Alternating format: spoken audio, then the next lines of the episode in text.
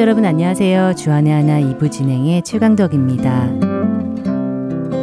운전을 하다 보면 가끔 참 답답해지는 것이 차선마다 똑같은 속도로 나란히 운전을 하며 뒷차들이 앞으로 갈 수도 없게 길을 막으면서 운전을 하는 차량들을 만날 때입니다.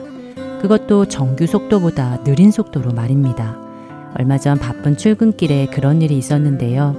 제 앞에 세 차선 모두 약속이라도 한 듯이 나란히 서서 도무지 속도를 낼 생각을 하지 않는 것입니다. 그러니 뒤에 있던 저는 어떻게든 빠져나가려고 차선들을 왔다 갔다 하며 화가 있는 대로 났지요. 그러다 한 차선에 틈이 보이자마자 재빨리 빠져나갔습니다.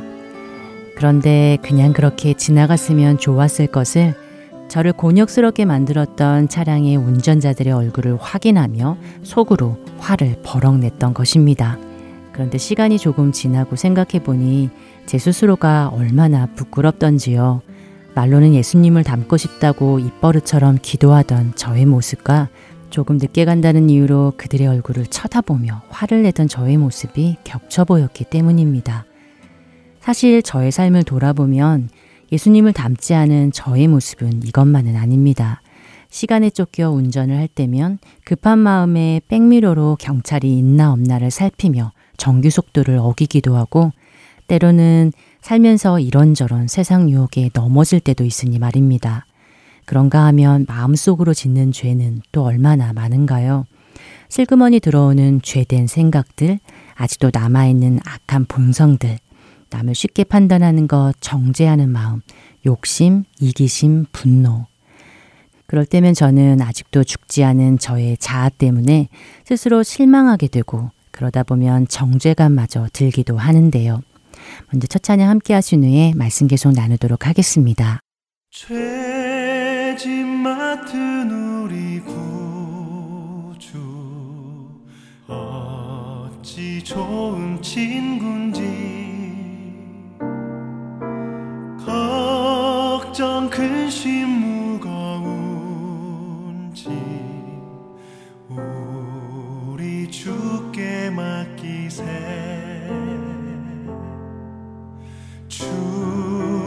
고함 없는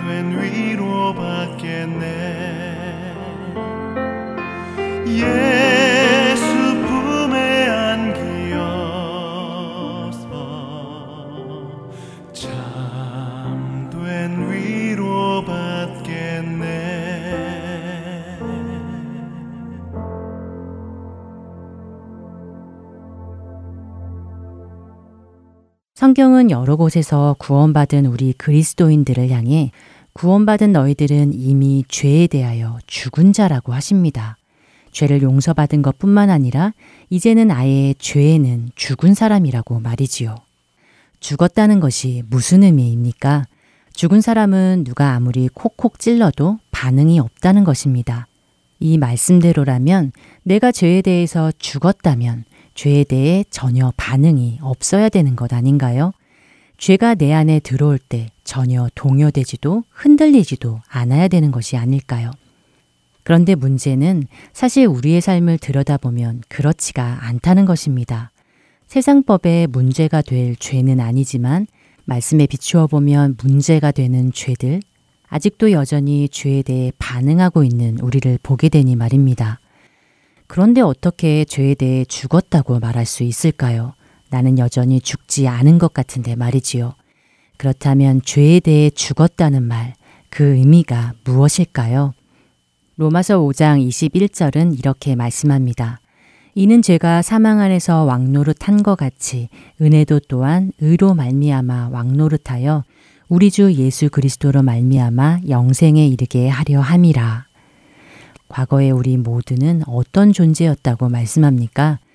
나 자신의 죄 때문에 죄의 결과인 사망과 심판을 받게 되는 죄의 온전한 통치를 받는 상태였다는 것입니다.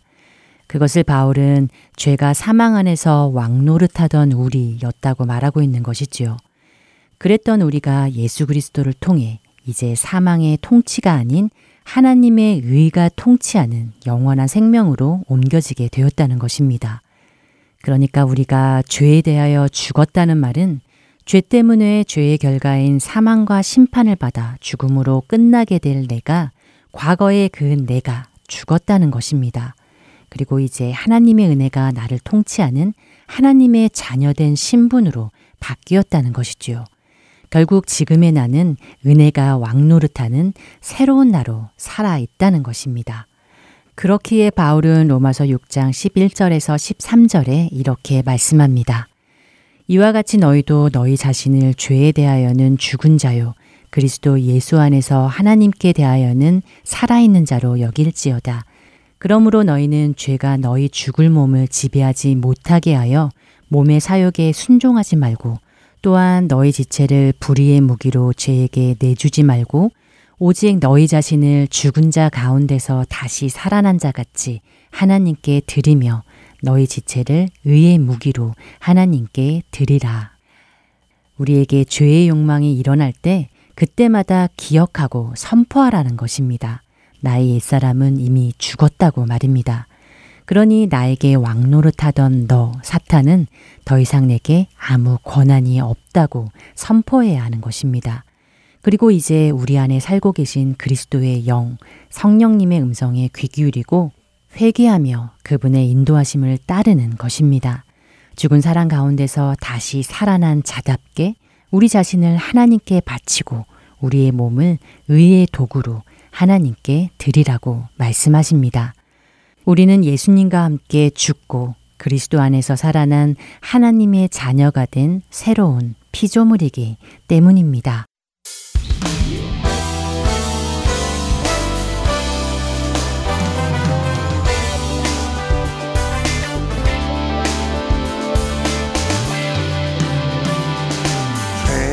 죄에서 자유를 얻게 함은 보혈의 능력 주의 보혈.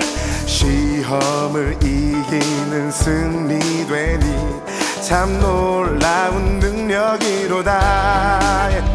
주의 보혈 능력이 또다. 주의 피 믿으오. 주의 보혈 그 어린 양의 매우 귀중한 피고다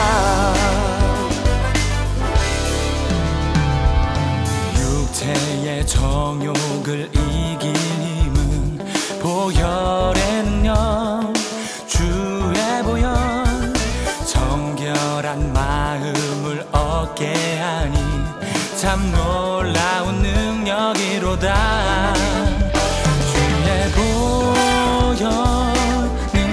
믿도다 주의 피 믿으오 주의 보혈 그 어린 양의 매우 귀중한 피로다.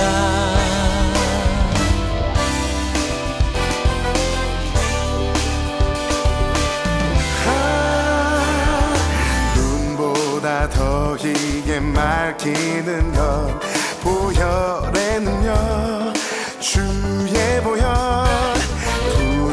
부정한 모든 것 맑히시니 참 놀라운 능력이로다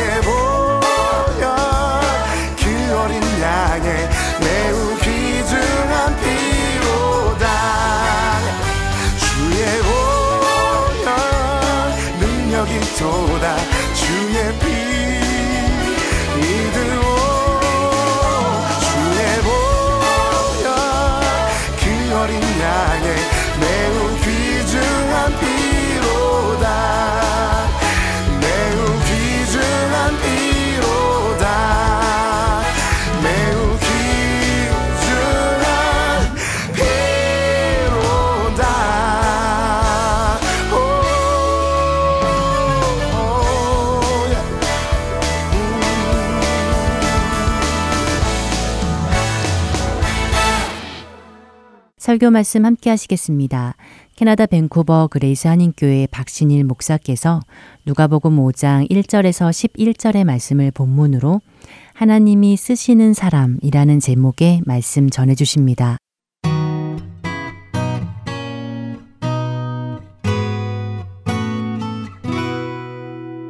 오늘 함께 나눌 말씀은 누가복음 5장 1절로 어, 11절 가운데 6절까지만 먼저 어, 읽도록 하겠습니다. 제가 봉독합니다.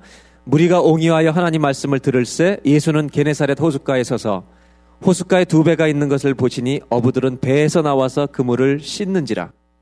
예수께서 한 배에 오르시니 그 배는 시몬의 배라. 육지에서 조금 뛰기를 청하시고 앉으사 배에서 무리를 가르치시더니 말씀을 마치시고 시몬에게 이르시되 깊은 데로 가서 그물을 내려 고기를 잡으라. 5절, 6절 다 같이 읽겠습니다. 시몬이 대답하여 가로되 선생이여 우리들이 밤이 맞도록 수고를 하였으되 얻은 것이 없지만은 말씀에 의지하여 내가 그물을 내리리이다 하고 그리한즉 고기를 애운 것이 심이 많아 그물이 찢어지는지라. 아멘. 여기까지입니다. 한번 저를 따라 하실까요? 하나님은 나 같은 사람을 쓰실까? 예스예요, 노예요? 교만하네. 하나님은 나 같은 사람 안 쓰면 누가 써? 이런 교만한 사람은 안 쓰십니다. 그러나 여러분이 겸손한 예스를 한 줄로 믿습니다. 근데 아니요라고 말하기도 걱정되잖아요. 왜? 불신앙이니까. 이럴 때 대답은요. 몸을 비비꼬면서 겸손하게 했어야 됩니다.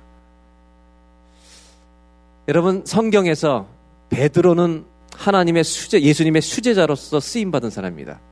그런데 이 베드로가 하나님 앞에 그렇게 쓰임 받았는데 제가 그 베드로를 보면서 무슨 생각이 나냐면 자신감이 생겨요. 여러분도 그렇죠? 베드로 정도는 우리도 좀 왜냐하면 실수를 참 많이 한 사람이에요. 그래서 우리가 잘 아는 누가복음 5장에 이, 이 베드로의 처음 주님과 만나서 제자로 부름받는 장면을 통해서 하나님이 어떤 사람을 쓰실까라고 하는 주제로 이 말씀을 좀 보려고 합니다. 과연 저와 여러분들은 쓰임 받을 사람인가 아닌가를 점검해 볼 수 있으면 좋겠어요. 그런 생각이 좀 들어요. 베드로라고 하니까 용기가 막 나요, 저는. 시험을 같이 보면 내가 공부는 잘했을 것 같아요, 베드로보다는. 그래서 베드로가 왠지 이렇게 좀 우스워 보이고 그런데 이 베드로가 3년 동안 수제자로 베드로 전서까지 쓰는 예수님의 사도였다는 거.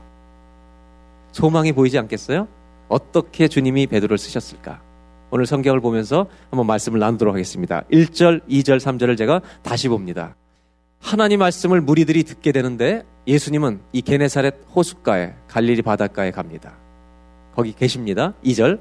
호숫가에 두 배가 있는 것을 보시니 어부들은 배에서 나와서 그물을 씻는지라. 그물을 씻고 있었어요. 우리가 뒷절 읽어봐서 알건데 왜 그물을 씻고 있냐면 어제 하루 종일 밤새도록 고기를 잡았는데 한 마리도 못 잡았어요. 그래서 여러분 그물을 씻어서 또 다음 낚시를 물론 준비하지만 이 그물을 씻는 어부들의 심정이 기뻤을까요? 슬펐을까요? 굉장히 마음이 씁쓸한 상태로 그물을 씻고 있었을 거예요. 그런데 3절을 보시면 예수께서 한 배에 오르시니 그 배는 시몬의 배라. 시몬 베드로의 배에 올라서 이제 베드로가 될 사람이죠. 육지에서 조금 뛰기를 청하시고 앉아서 그 배에서 무리를 말씀으로 가르치기 시작하는 장면이 나옵니다. 저는 1장, 5장 1절, 2절, 3절을 읽으면서 하나님이 어떤 사람을 쓰실까에 대해서 첫 번째 좀 나누고 싶은 것이 있습니다. 하나님이 어떤 사람을 쓰실까? 저는 이걸 보면서 그런 생각을 합니다. 예수님이 베드로의 인생 가운데 화려한 날 오지 않으셨다는 것입니다. 베드로도 고기를 많이 잡았던 날도 있었을 거예요. 그런데 베드로가 고기를 많이 잡아서 성공하고 의기양양한 날 예수님이 그의 앞에 오시지 않았어요. 예수님은 베드로가 하루 종일 밤새도록 고기를 잡고 아무것도 못 잡아서 업으로서 실패하고 빈 배와 빈 금을 가지고 돌아와서 그 그물을 씻고 있을 때 오셨다는 것입니다. 하나님은 어떤 사람을 쓰실까요? 저는 여기에 하나님 주시는 메시지가 있다고 생각합니다.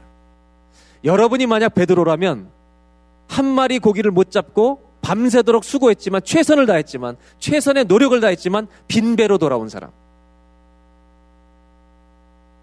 내가 최선을 다해서 자녀를 교육시켰는데 길이 안 열려요.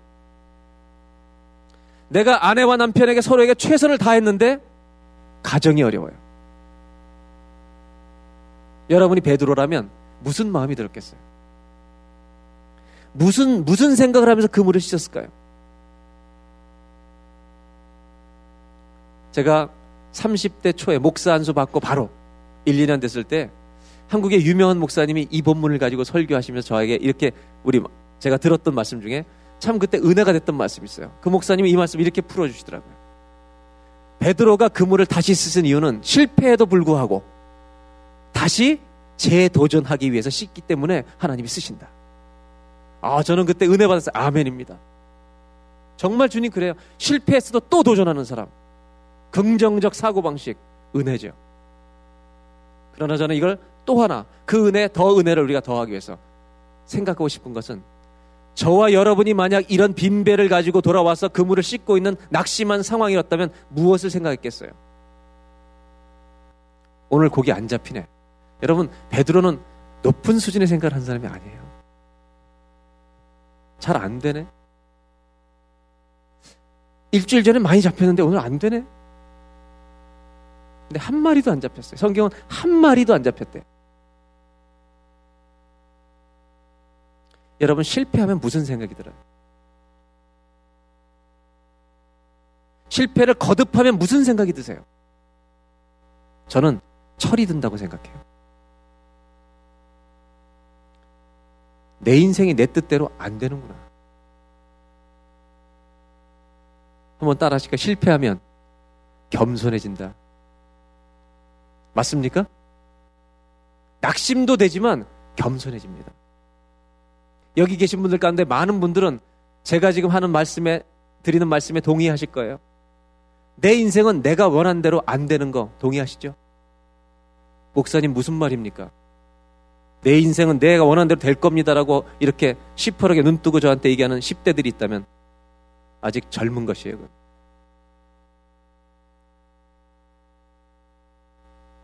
사람들은 실패하면서 뭘 생각하는지 아세요? 자기의 무력함을 알게 돼요. 내 뜻대로 안 되는 거야. 최선의 노력을 다했는데도 안 돼요. 내가 지금도 노력하고 있는데 빈 뱃밖에 없어요. 그때 우리는 나는 내 인생을 내 마음대로 주관할 수 없다는 걸 비로소 발견해요. 근데 성경은 뭘 얘기하느냐? 그때 주님이 오시는 거예요.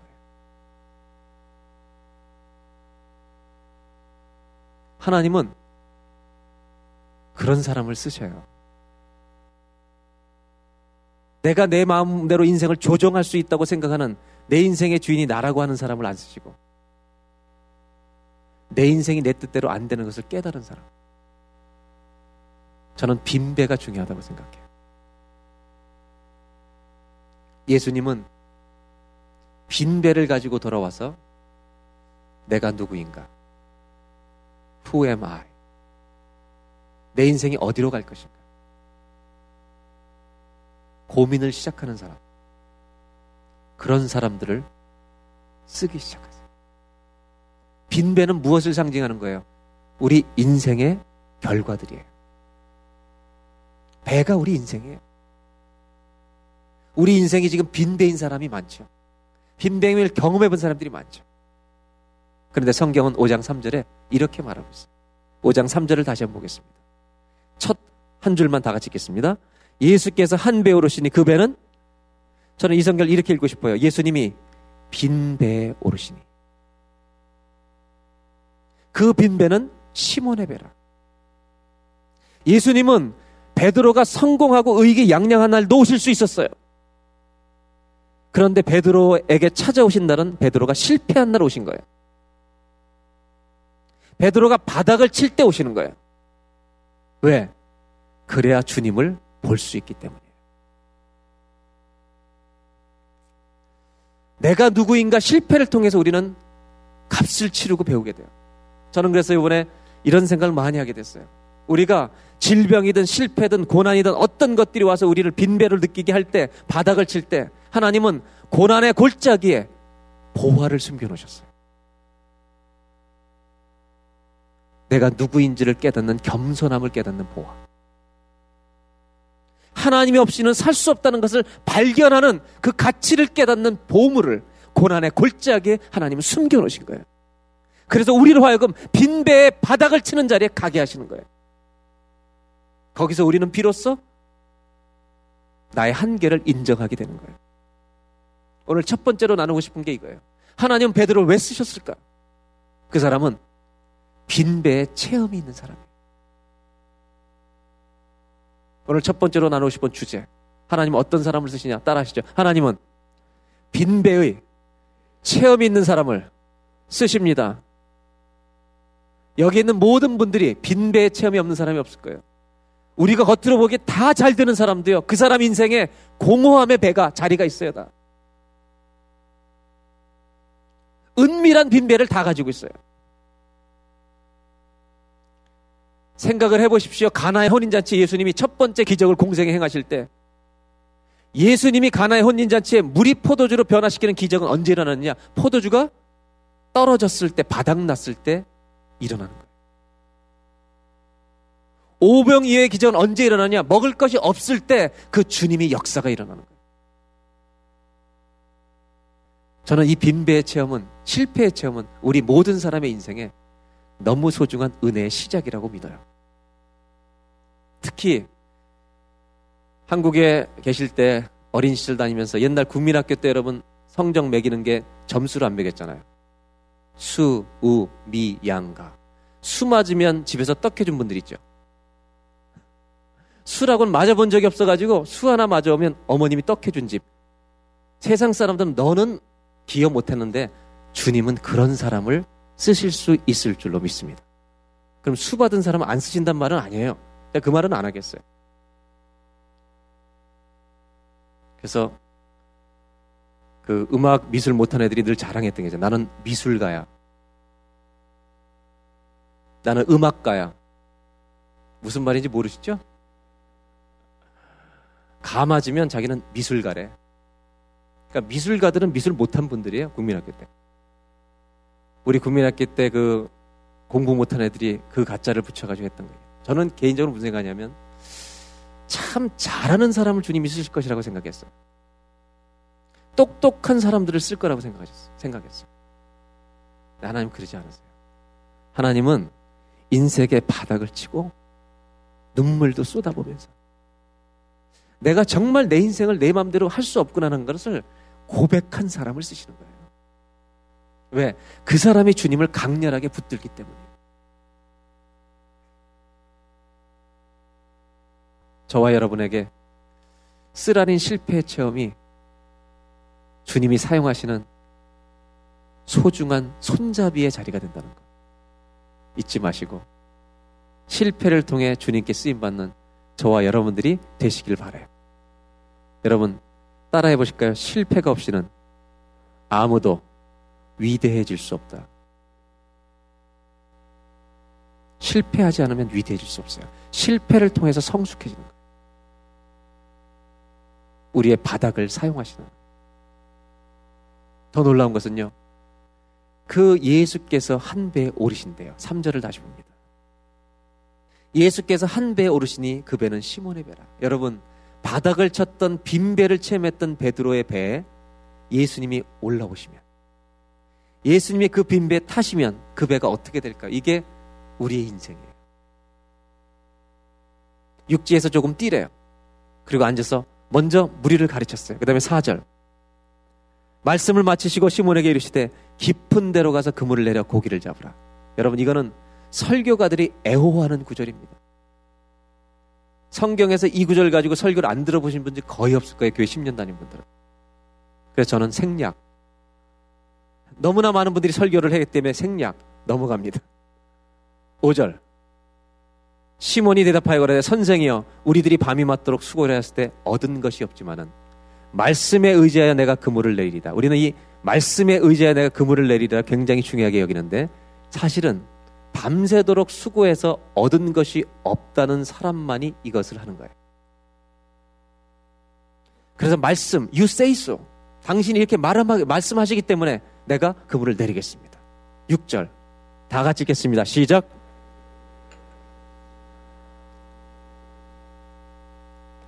우리가 얼마나 좋아하는 구절이에요. 그리한즉 고기를 내온 것이 심이 많아.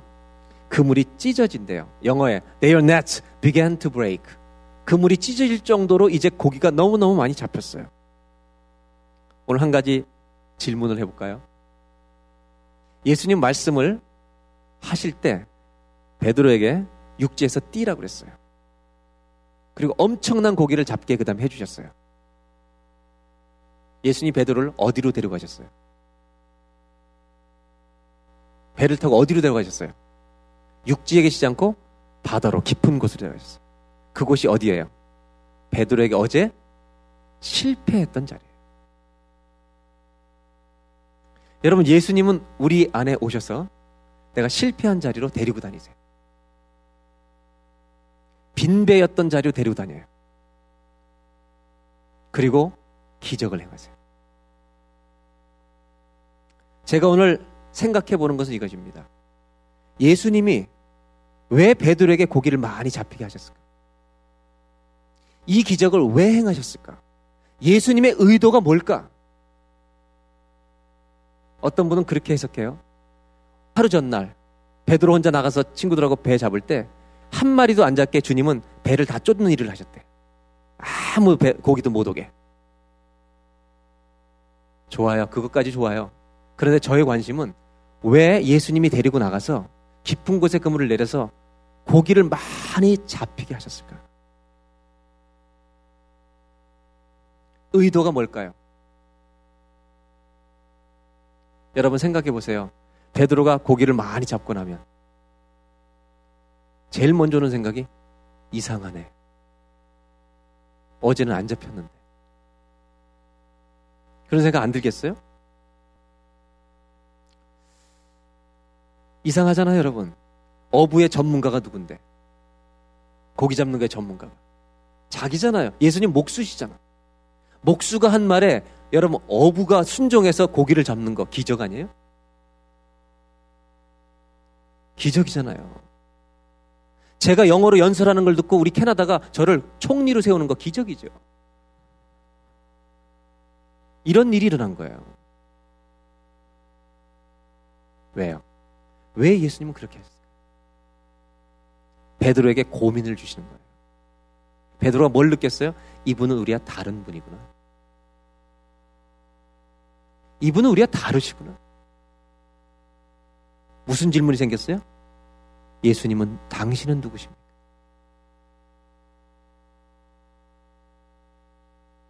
당신은 내가 어부가 전문가로서 내가 이 전문업을 실패한 자리에 와서 나를 여기서 완선의 기쁨을 누리게 하시는 당신은 누구십니까? 근데 여기서 끝나지 않아요. 7절, 8절. 이에 다른 배에 있는 동물을 손짓하여 와서 도와달라니 저희가 와서 두 배의 체험에 잠기게 되었다. 여러분, 친구 배에 고기를 실었는데도 너무 무거워서 잠기게 되었어요.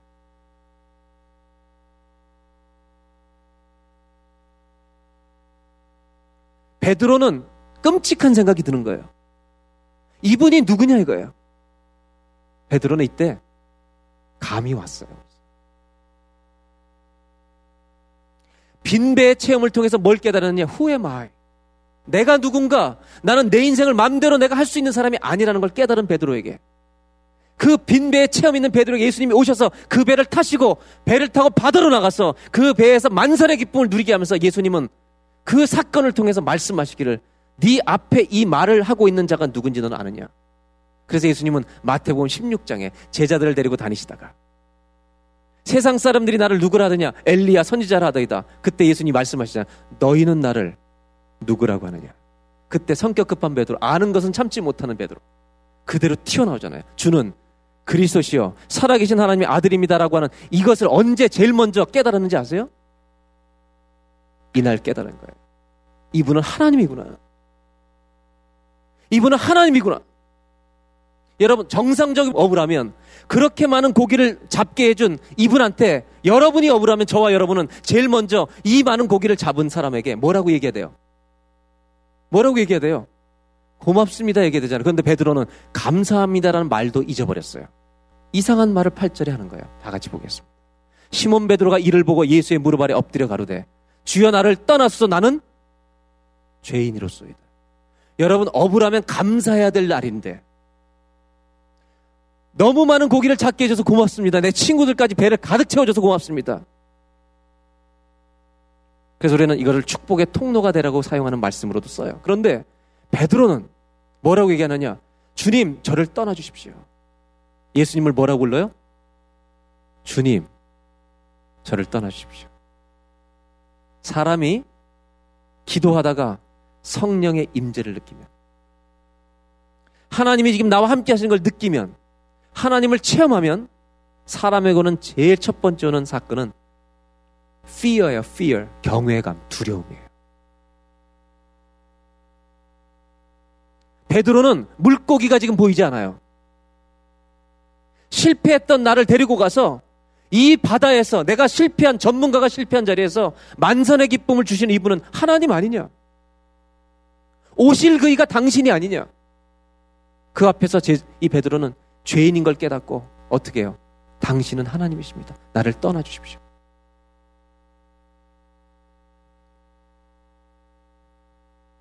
여러분 성경은 이렇게 얘기합니다. 예수님과 함께 사는 사람은 인생이 충만해질 것이라. 하나님 어떤 사람을 쓰실까요? 저는 이걸 보면서 이해가 돼요. 물고기가 눈에 돌이 들어오지 않았던 베드로. 이분이 내 인생의 주인이시구나 걸 발견한 거예요. 나는 누구의 거예요? 저분의 뜻대로 되는 것이 내 인생입니다. 리디스커버리. 내 인생을 재발견한 거죠. 빈배를 통해서 내가 누구인가를 깨닫고 만선의 기쁨을 통해서 예수 그리스도가 누구인가를 깨닫는 사람. 하나님은 그런 사람을 쓰십니다. 오늘 두 번째로 나누고 싶겠습니다. 다 같이 한번 같이 읽겠습니다. 하나님은 자신의 인생을 재발견한 사람을 쓰십니다. 빈 배를 가지고 갔던 그 자리에 가득 채워주시는 주님을 보고 물고기의 눈이 어두워지지 않는 당신이 하나님이시군요 깨닫는 내 인생의 주인이 내가 아니라 주님이시군요를 발견하는 사람 하나님은 이런 사람을 쓰십니다. 여러분, 우리 모두는 이런 체험들이 다 한 번 이상씩은 다 있습니다. 맞습니까? 주님이 함께 하시는 것을 체험하지 않은 사람이 어디 있어요? 하나님 앞에서 베드로는 두 가지를 발견했어요. 하나는 이분이 하나님이라는 걸 발견했어요. 내 인생의 주인. 또 하나는 나를 떠나달라고 얘기해요. 왜? 나 같은 죄인에서 떠나가달라고 두려워서. 그런데 주님은 안 떠나세요. 왜요? 용서하러 오셨기 때문에. 나는 죄인을 쓰러 왔어. 할렐루야. 여기에 저와 여러분의 소망이 있기를 바랍니다. 우리가 실패하고 세상에 정말 꼴찌에 서본 사람이라 할지라도 그리고 내가 주님 만났을 때 죄인이라는 걸 철저하게 느끼는 사람이라 할지라도 저를 떠나 주십시오. 저 같은 사람 쓰시면 안 됩니다라고 말하는 우리들을 주님은 붙들고 내가 너를 용서하러 왔다. 내가 너를 변화시켜서 하나님의 사람을 쓸어 왔다고 말씀하시는 주님. 5장 9절에 이렇게 말합니다. 이는 자기와 및 함께 있는 모든 사람이 고기 잡힌 인하여 놀라고 10절 세베대 아들로서 시몬의 동업자인 야고보 요한도 놀랐습니다. 예수께서 시몬에게 일러 가랬을 때 너 더러운 죄인 나는 너를 이제 떠나리라 이렇게 떠나지 않으시고 무서워 말라. 이제 후로는 네가 사람을 취하리라. You will catch man. 사람 낚는 어부들이라. 한번 따라 하실까요? 하나님을 만난 사람은 누구나 사명자다. 하나님을 체험한 사람은 다 사명이 있어요. 여러분 예수를 믿으세요? 예수를 만나셨어요? 하나님은 예수님 우리에게 다 말씀하세요. 너는 사람 낚는 어부다 사명자다 이거예요. 하나님은 어떤 사람을 쓰신지 아세요? 주님을 만난 사람을 쓰시는 거예요. 주님이 누군지 알아본 사람을 쓰시는 거예요. 근데 어떤 사람이 주님을 알아보는지 아세요? 빈배를 체험해 본 사람이 알아보는 거예요. 또 한 가지 질문이에요. 이 배가 가득 찬 시점이 언제냐 이거예요. 말씀의 의자에 그물을 내렸을 때 끌어올리니까 가득 찼죠. 근데 성경은 가득 찬 시점이 그때가 아니라는 거예요. 우리 인생이 가득 차는 시점은 그물을 내릴 때가 아니에요. 주님이 내 배에 오르실 때. 이미 그 배는 꽉 차 있었어. 아무리 우리가 부족한 자라 할지라도 주님을 모신 자는 충만한 자인 줄로 믿습니다. 그래서 예수님께서 말씀하시잖아요. 나는 포도나무여 너희는 가지니. 내가 저 안에, 저가 내 안에 있으면 그 사람은 과실을 많이 낸다. 내가 이것을 너희에게 이름은 내 기쁨이 너희 안에 있어 너희 기쁨이 충만하게 하려 합니다. 여러분 오늘 잘 들으십시오. 내 인생이 지금 제로, 바닥이라고 생각하는 분들, 내 안에 예수님이 계시다면 충만일 줄로 믿습니다. 충만은 주님과 함께 시작되는 거예요. 그물을 내릴 때가 아니에요.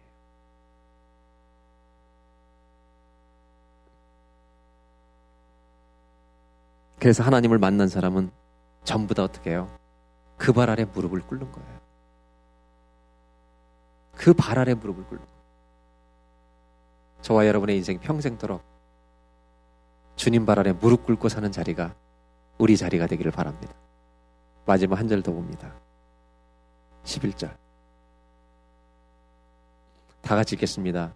저희가 배들을 육지에 대고 모든 것을 버려두고 예수를 쫓으니라. 동사 두 개가 딱 나와요. 맨 노란 줄에.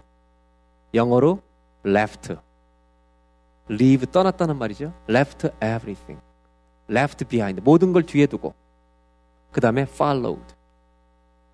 하나는 left 버렸다는 거고 하나는 followed 쫓았다는 거예요. 하나님은 어떤 사람을 쓰실까요?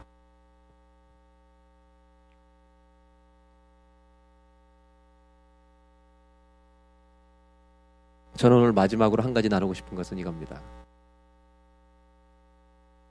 많은 교인 성도들이 주님을 만났습니다.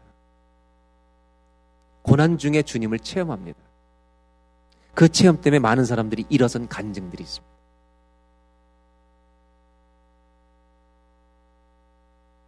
적어도 사연 없는 사람 한 명도 없고 주님 믿다가 하나님이 도와주신 사건을 체험하지 못한 사람 아무도 없습니다. 하나님 어떤 사람을 쓰실까요? 그런데 많은 교인들은 성도들은 우리 그리스도인들은 간증은 많은데 헌신이 적습니다. 주님이 나를 이렇게 도우셨다는 간증은 수없이 많이 갖고 있습니다. 그러나 하나님이 간증하실 것이 없습니다. 베드로는 만선의 기쁨에 머물러 있지 않았다는 것입니다. 그 바다 위에서 만선의 기쁨을 누린 바다 위에서 예수님 말씀하시기를 너 사람 낚는 어부 되겠느냐? 나를 떠나 주십시오. 이랬던 베드로는 육지에 도착하자마자 배도 버리고 고기도 버리고 예수님을 쫓습니다.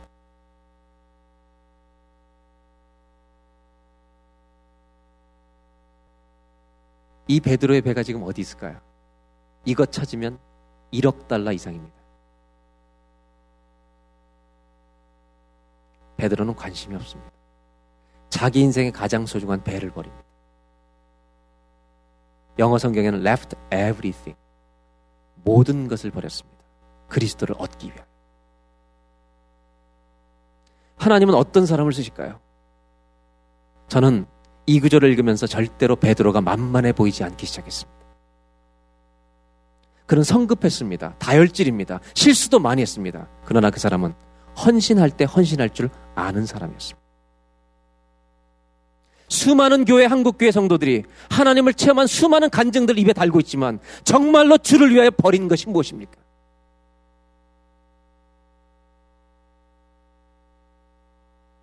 간증은 많은데 헌신이 없는 기독교. 생명의 능력이 없어진 이유가 여기에 있다는 것입니다.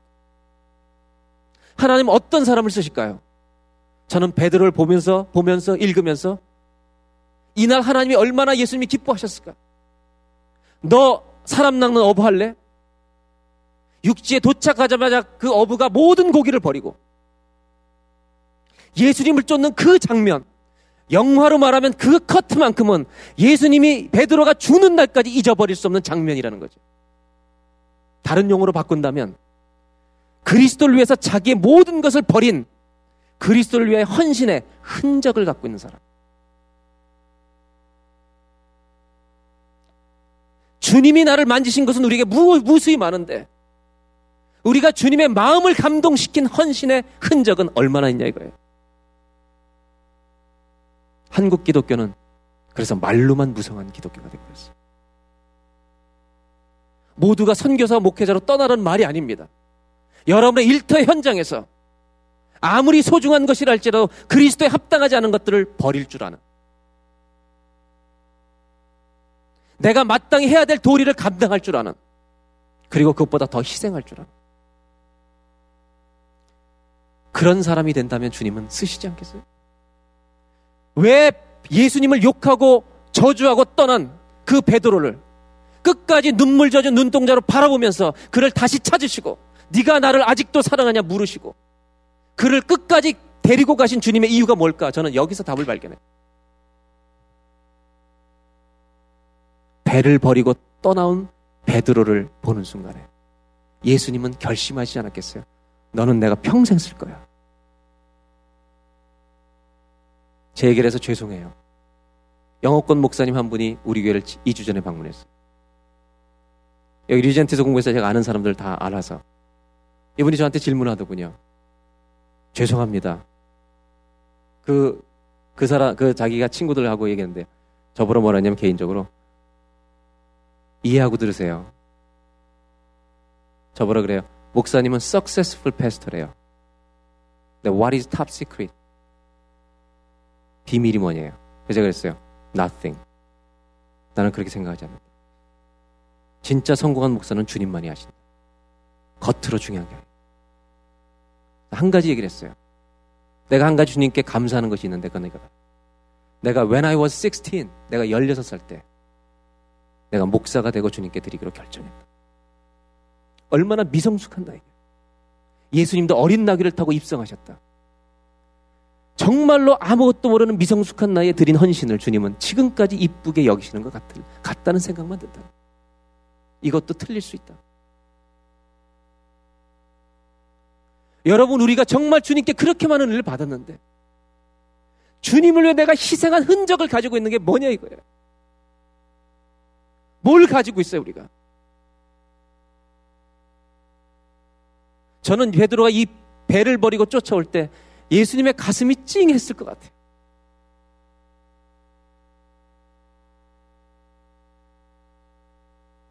난 너를 끝까지 쓸 거야. 쓰고 말 거야. 예수님을 저주하며 욕하며 도망가던 그 베드로를 끝까지 찾아가신 주님. 저는 이 장면과 연결이 돼요. 베드로는 예수님을 죽기까지 쫓았어요. 초대교회에서의 전승에 베드로의 아름다운 이야기가 내려오고 있어요. 그는 교회 지도자로서 감옥에 자주 갇혔어요. 한 번은 사람들의 지도자들과 이렇게 연결해서 이 베드로를 탈옥시켜 줬어요. 새벽에 베드로가 길을 걸으면서 탈옥해서 나오고 있을 때 건너편에서 누군가 희미하게 걸어오기 시작해요. 가만히 보니까 부활해서 승천해 계신 예수님이 환상으로 보이는 거예요.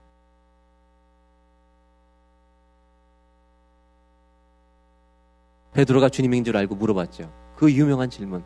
코바리스 도미네. 주여 어디로 가시나요? 그때 예수님은 대답하죠.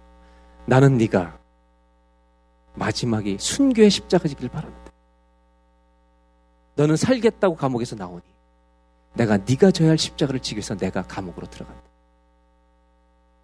여러분 그 주님의 환상을 보고 베드로는 다시 감옥으로 돌아갑니다. 그리고 자기가 순교당하던 날 나는 예수님과 똑같이 십자가에 매달릴 수 없다고 나를 거꾸로 십자가에 매달아달라. 그리고 인생을 마치죠. 베드로는 만만한 사람이 아닙니다. 실수가 많아 보이지만 죽기까지 주를 쫓았습니다. 하나님이 어떤 사람을 쓰신다고 생각하세요?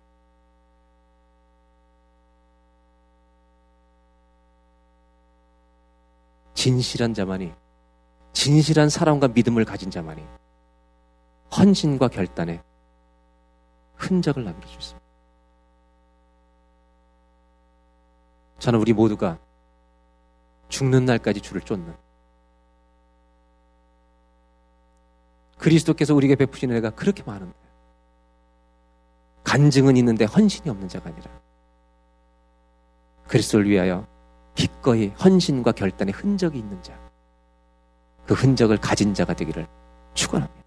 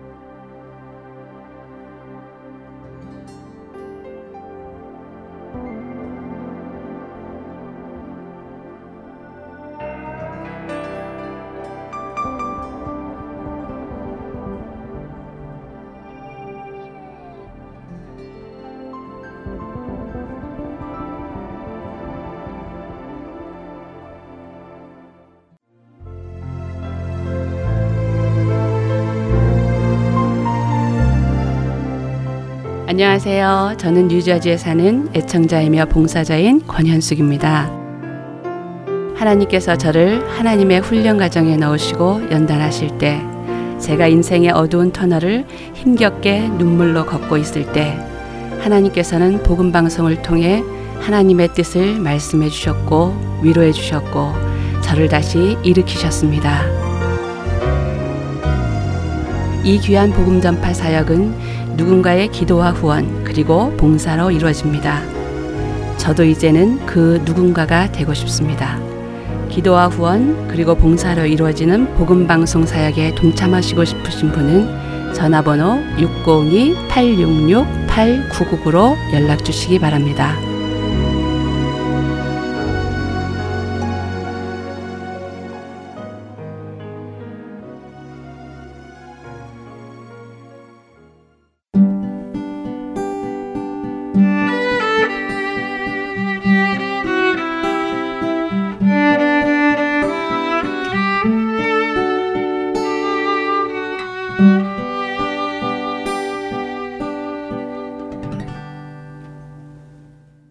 이어서 아리조나 갈보리 커뮤니티 교회 마크 마틴 목사가 전해주는 은혜의 편지 그레이스 메일 최소영 아나운서가 낭독합니다.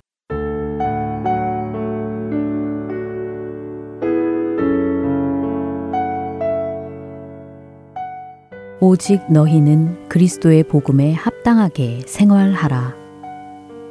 이는 내가 너희에게 가보나 떠나 있으나 너희가 한 마음으로 서서 한 뜻으로 복음의 신앙을 위하여 협력하는 것과 빌립보서 1장 27절의 말씀입니다. 사탄의 전략은 분열을 일으켜서 정복하는 것인 반면 우리 그리스도인의 전략은 화합을 유지하는 것이지요. 정말로 주님의 시각을 가진 사람들로 이루어진 교회는 쉽게 분열되지 않는 것을 우리는 여러 교회의 역사 속에서 알 수 있습니다. 언젠가 읽었던 글이 하나 떠오릅니다. 스코틀랜드의 에딘버그 근처 지방을 방문 중이던 한 남자가 농장 소유물을 둘러싼 울타리의 사진을 찍었습니다. 찍은 사진 중 하나는 울타리 옆에 그의 부인이 서 있는 것이었습니다. 몇 달 후 그 남자는 자신의 아이들에게도 그 울타리를 보여주려고 스코틀랜드에 갔지만 울타리를 볼 수 없었습니다.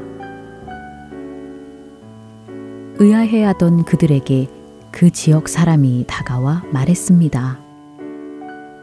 당신은 봄에 이곳을 왔었나 보군요. 그때는 펜스가 보였지만 지금은 수확철이라서 곡물들이 많이 자라 울타리를 다 가렸기 때문에 펜스가 보이지 않아요. 혹시 지금 다른 누군가와 경쟁하고 계십니까? 그 누군가가 여러분의 삶의 영역을 침범하고 있다고 느껴지시나요? 그러나 수확철의 마음을 가지십시오. 그러면 여러분은 수확해야 할 일이 너무나 많기 때문에 그 속에 둘러싼 낮은 울타리 따위에는 신경 쓸 겨를이 없을 것입니다. 이것을 기억하세요. 우리가 주님의 시각으로 모든 것을 바라볼 때 분단과 갈등은 사라져 버린다는 것을 말입니다.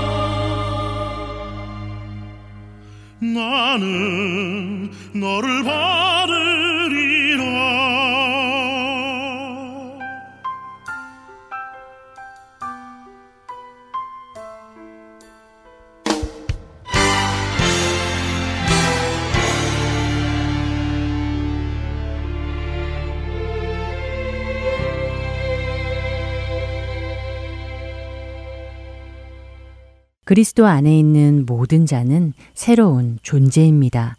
죄로 인해 심판받아 마땅했던 과거의 나는 죽어 없어지고 그리스도와 함께 새 사람으로 다시 태어난 것입니다. 더 이상 죄가 내게 왕노릇하지 않는 하나님의 의가 통치하는 영원한 생명으로 옮겨지게 된 이 사실을 아는 자라면 이제 그 은혜를 기억하면서 어떻게 하든지 주님이 원하시는 삶을 살아보겠다는 소원이 시작되지 않을까요? 바울이 갈라디아서 2장 20절에서 한 고백. 그런즉 이제는 내가 사는 것이 아니요 오직 내 안에 그리스도께서 사신 것이라 라는 고백을 우리 또한 하게 되지 않겠습니까? 내가 그리스도와 함께 십자가에 못 박혔나니 그런즉 이제는 내가 사는 것이 아니요 오직 내 안에 그리스도께서 사시는 것이라 이제 내가 육체 가운데 사는 것은 나를 사랑하사 나를 위하여 자기 자신을 버리신 하나님의 아들을 믿는 믿음 안에서 사는 것이라. 여러분은 그리스도가 내 안에 사신다는 것을 매일 예수님께서 나와 함께 살고 계시다는 것을 믿으십니까? 내가 그리스도와 함께 매 순간 살고 있음을 믿는다면 죄의 유혹이 있을 때에도 우리는 흔들리지 않게 될 것입니다. 화가 나는 일이 있어도 손해보는 일을 당해도 억울한 일을 당할 때에도 말입니다. 그렇게 성령님의 음성에 따라 순종하다 보면 점점 더 예수 그리스도를 닮아가는 우리 자신을 발견하게 되지 않을까요? 다음 한 주간 우리 안에 살고 계시는 성령님과 동행하며 그분의 인도하심을 따라 승리하는 우리 모두 되기 소원하며 주안의 하나 2부 여기서 마치도록 하겠습니다. 지금까지 구성과 진행의 최강덕이었습니다. 안녕히 계세요.